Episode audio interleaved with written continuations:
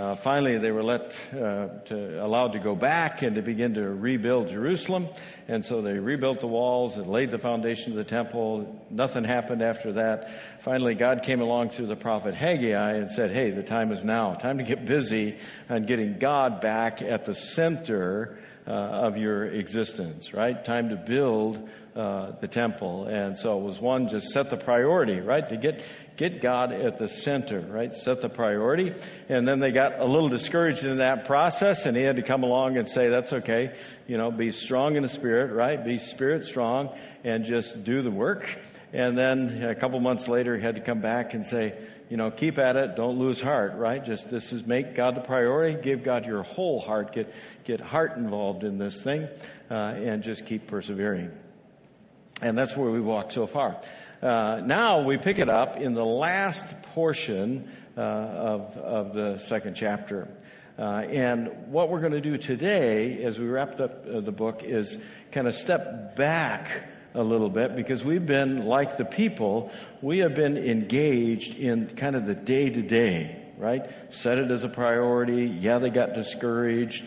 You know, you got to persevere. You know, get your heart right. Just get your whole heart into this project. And it was more focused on kind of the day-to-day, the, the build the temple kind of experience. By the time we get to the end of the book of Haggai, we see that uh, there's something bigger uh, going on, right? Uh, and what we're going to discover today is that God is a God who has a preferred future for his people, right?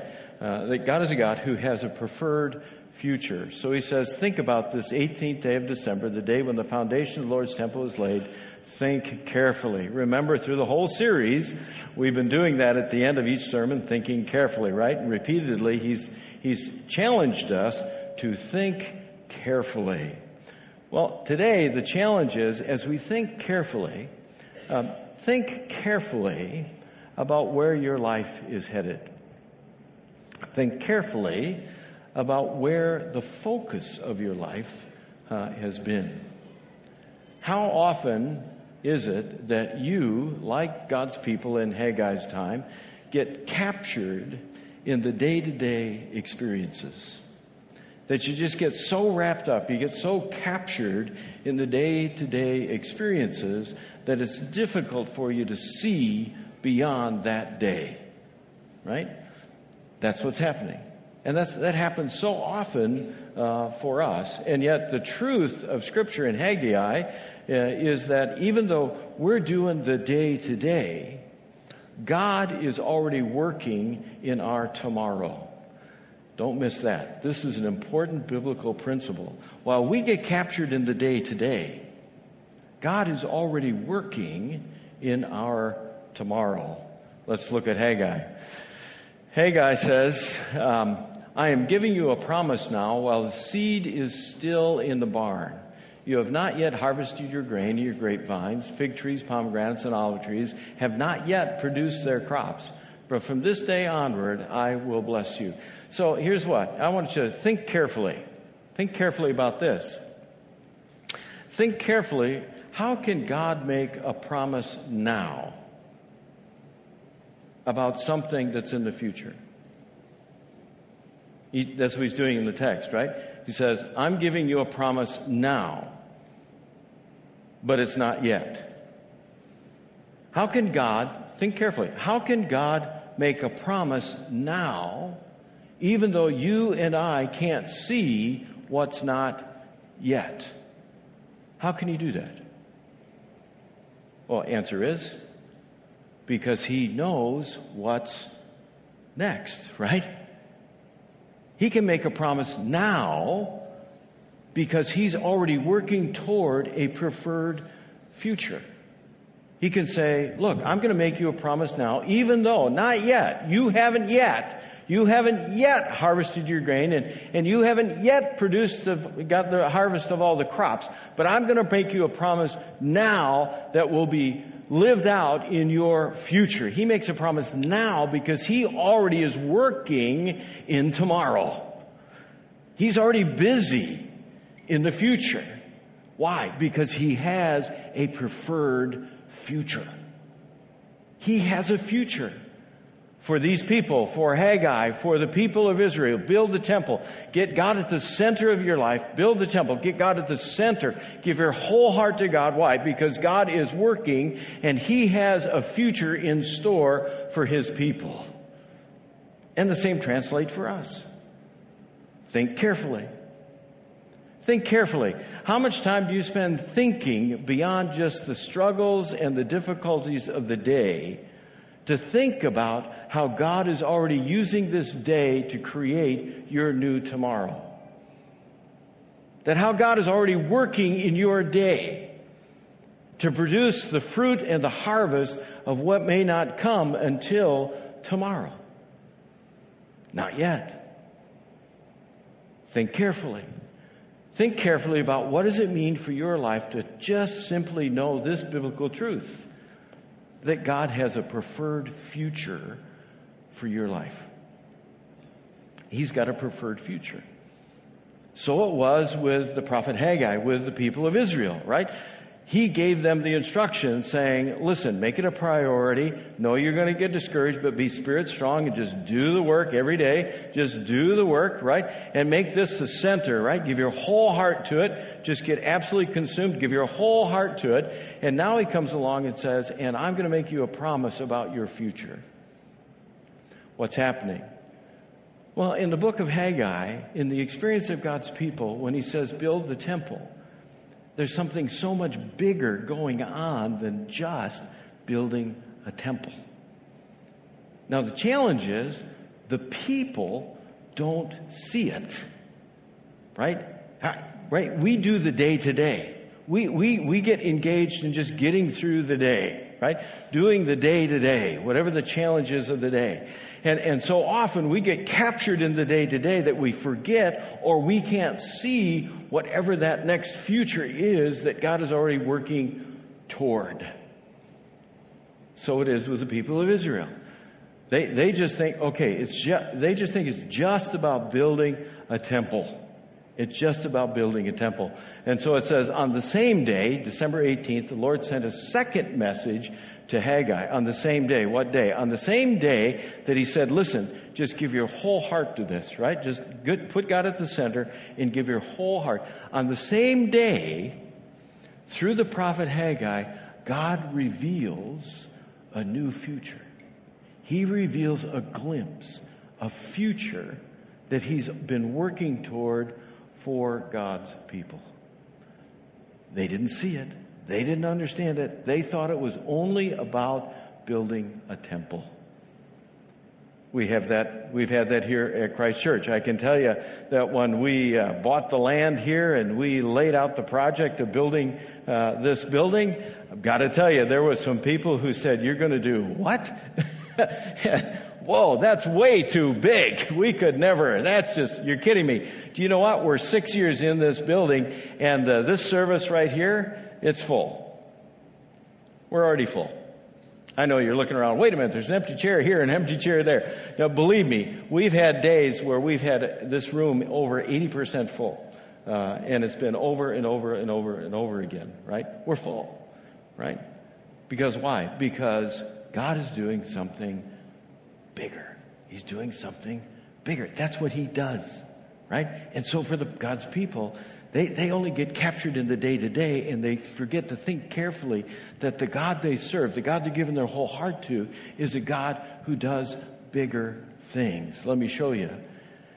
He says, tell Zerubbabel. Now, this is a really important verse. Get your pens out, pencils, whatever you want. There's so much in this verse you're going to want to circle, okay? Tell Zerubbabel, the governor of Judah, that I am about to shake the heavens and the earth. I will overthrow royal thrones, destroy the power of foreign kingdoms. I will overturn their chariots and riders. The horses will fall, and their riders will eat, will kill uh, each other. Okay, you ready?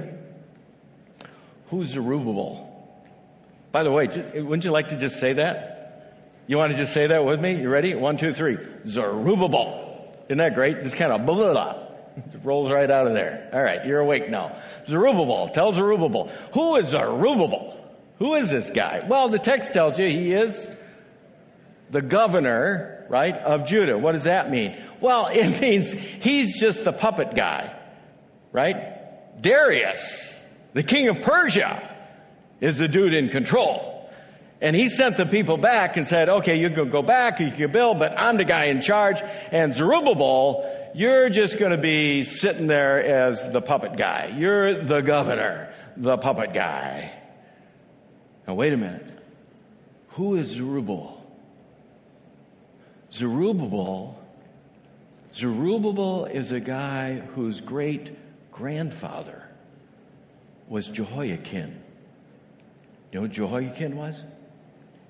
Jehoiachin was the king of Israel. What is God doing? What is, the king of Persia couldn't see it. The people didn't see it. What is God doing when he says, Zerubbabel, listen, I'm about to shake the heavens and the earth? He is working at something so big. He is restoring the Davidic line. What did he promise David? David, one of your ancestors will sit upon the throne forever. He is fulfilling a promise. Zerubbabel is going to be restored as king. There's more. Think it through. Think carefully. Think it through. If you go to the genealogy in the book of Matthew, New Testament, and you go into the genealogy, and you start going through the kings in the genealogy, guess who's in the genealogy? That would be Zerubbabel. And ultimately, where does that genealogy lead? To somebody named Jesus. What is God doing? He's not just restoring the kingdom of Israel. He's not just putting Zerubbabel back on the throne. He is paving the way for the kingdom and the King of Kings and the Lord of Lords.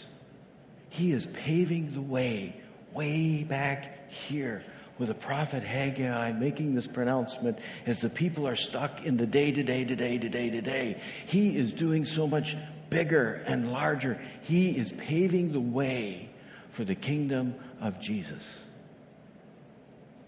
Did you get that? That's pretty dang big. That's like on the humongo scale, wouldn't you say? That's huge. And, and you get a hint of it. You get a hint of how big this thing is if you if you look real close now at the next verses here, right? If you look real close, because he says, look, I'm going to shake the heavens and the earth. That's the Bible's way of saying, I'm just going to turn things upside down, right? I am going to turn this world upside down. And he says, look, this is how I'm going to do it. I will overthrow royal, overthrow royal thrones and destroy the power of foreign kingdoms. Who do you suppose he's talking about? Persia. I know it's unthinkable. It's unimaginable that anybody could possibly overthrow the king of Persia. You gotta be kidding me. No. No. How about the next one? Look at the next one. I will overturn their chariots and riders. The horses will fall and their riders will kill each other. He's going to do what?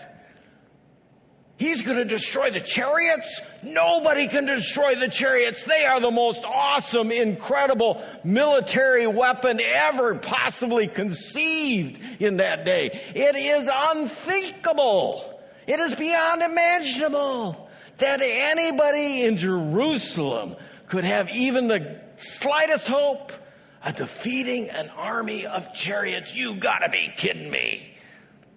And not only will he overthrow the chariots and the horses, but he's gonna do it all. When he overthrows the chariots and the riders and the horses fall, the riders are gonna kill who? You don't even have to do that.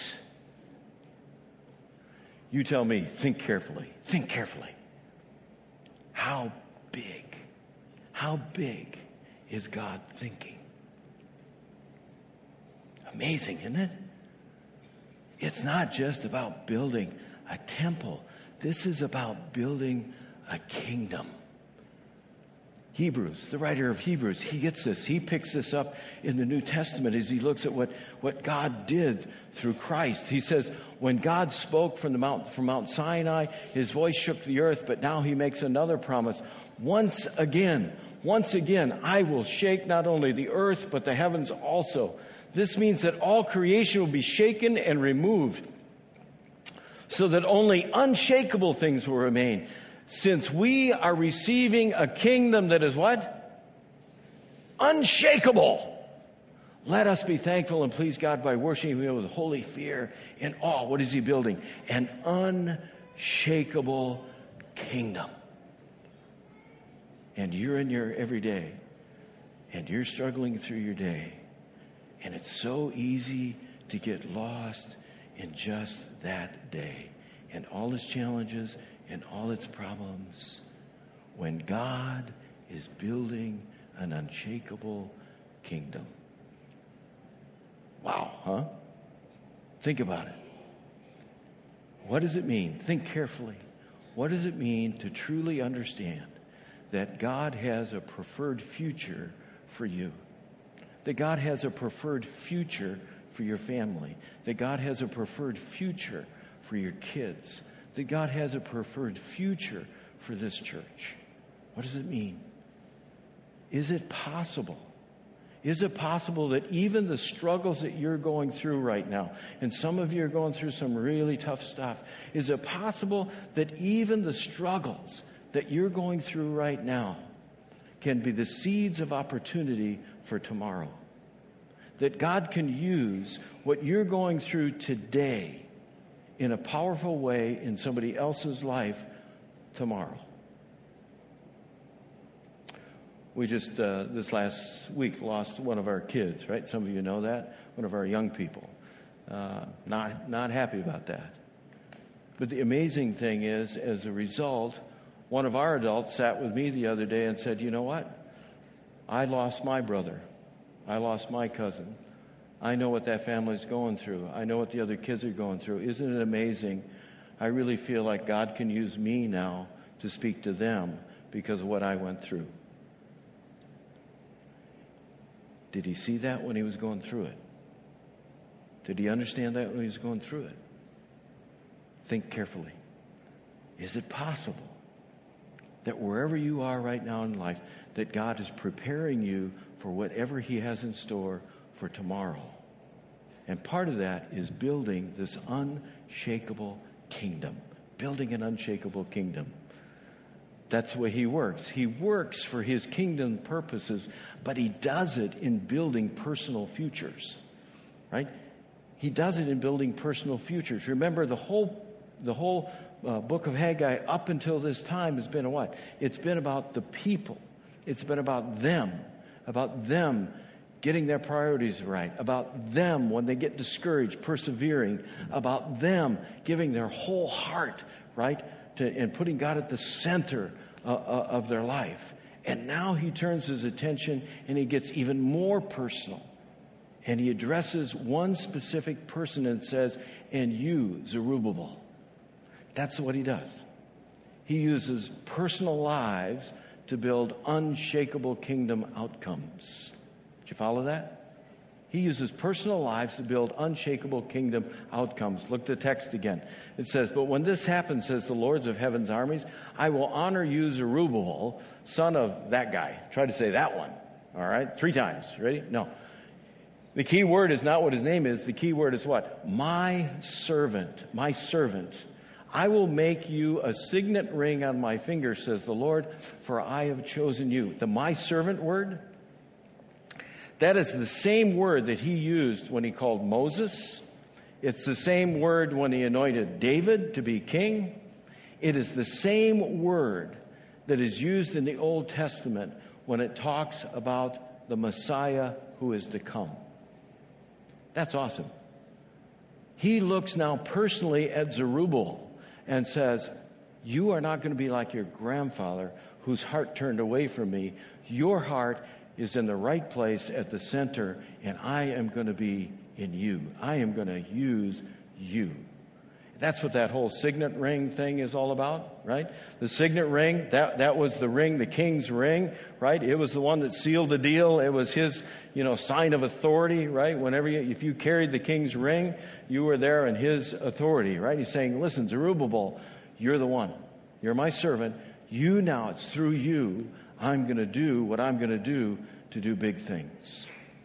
Exactly opposite of what happened to Zerubbabel's great-grandfather, Jehoiakim, right? As surely as I live, says the Lord, I will abandon you, Jehoiakim, son of Jehoiakim, king of Israel, king of Judah. Even if you were, even if you were the signet ring on my right hand, I would pull you off. What happened? Great-grandpa pulled off, gone. His heart wasn't in the right place. He turned away from God. He worshipped other gods. He burnt the scriptures, right? So God says what? No. Can't use you. But his great-grandson, Zerubbabel, his heart's in the right place, and God says, you're the one now. Signet ring on your finger. You're the one that's going to make the impression in the world for my unshakable kingdom. He says the same thing to us. He says the absolute same thing to us. Look at Colossians. Work willingly at whatever you do, as though you were working for the Lord rather than for people. Remember, remember that the Lord will give you an inheritance as your reward, and that the master you are serving is, who, who, who are we about? Signet ring. We wear it. We got it. We're the ones now. It, it's us. It's this place. It's this church. We're the ones. Because you know what? That world out there is way wrong. There is so many things wrong with that world out there. Right? We experienced it. We lost a young kid. Can't happen again. We cannot, that can't happen again. We can't lose just one. It's so wrong out there. And we're the only ones that can change it. We're the only ones. We wear the signet ring. So we are Christ's ambassadors. God is making his appeal how? Through us. We're it. You gotta, you gotta be convinced of this. As you're going through your day to day, as you're in the middle and you, you get so tempted to think small and to think just about, I just gotta get through this day. You gotta understand there's something so much bigger going on. There's so much bigger going on. God is going to use your life. When you give your whole heart to him, he's going to use your life to build an unshakable kingdom. And that unshakable kingdom isn't just buildings. That unshakable kingdom is when we rebuild the lives and hearts of people. When we rebuild the lives and hearts of people and they understand the truth about the unshakable kingdom of Jesus Christ. When they understand forgiveness for the first time in their life, when they understand hope for the first time in their life, when they understand the possibility that in the middle of all of their struggle, as they're captured into the day-to-day, that they can get, get set free and have a life that is bigger, greater, and beyond, and that God has, amazingly, a preferred future even for them. See, we're Christ followers. We'll get this today. We're Christ followers. We'll say, yeah, God's got a preferred future for me, but he's got a preferred future for them. They just don't know it. And we're the ones that have to bear the signet ring. We're the ones. The time is now. We're the ones that bear the signet ring to make that difference. And it is a battle.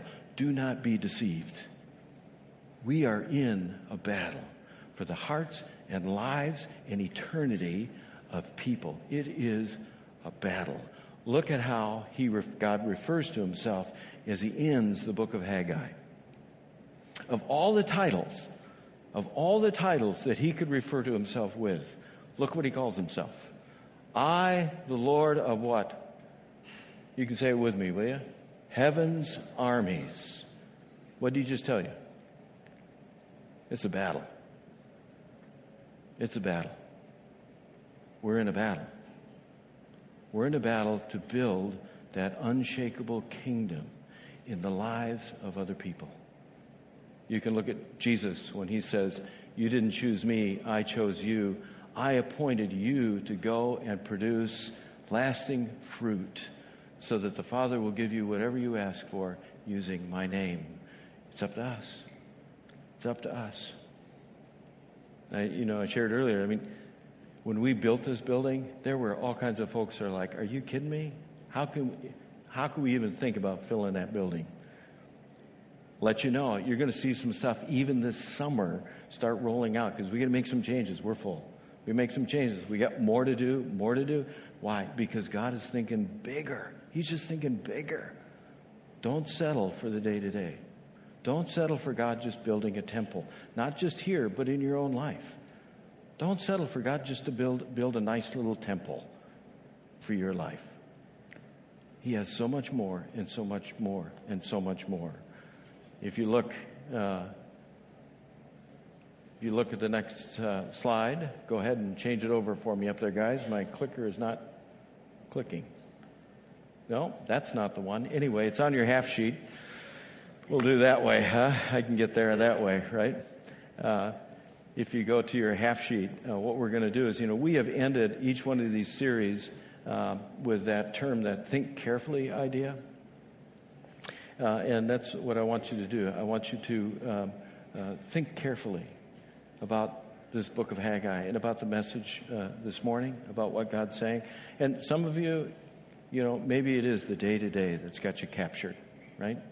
And and I want to honor that. I want to belittle that. It, it's big. The day-to-day can be big.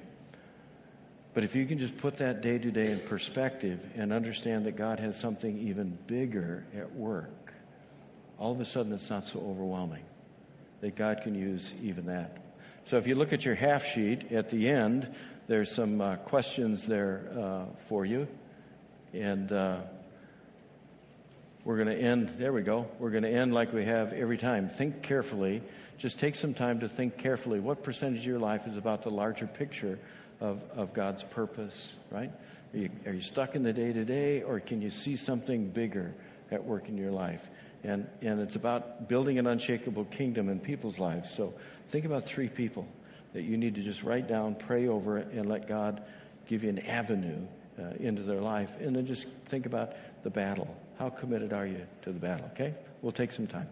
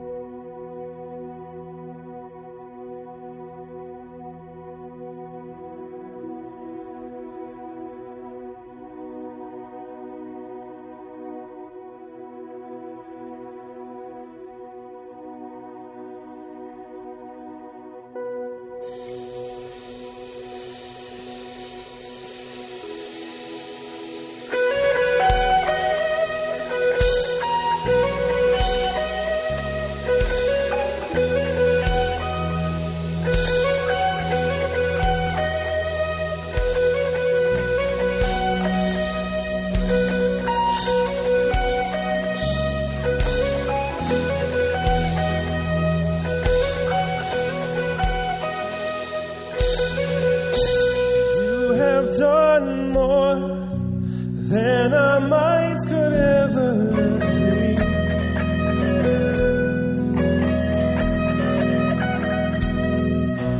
Dreams and visions go beyond what we can see.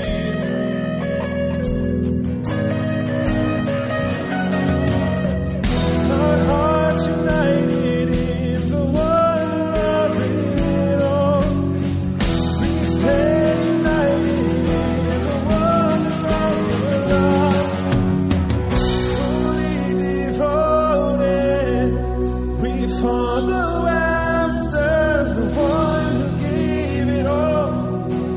Christ.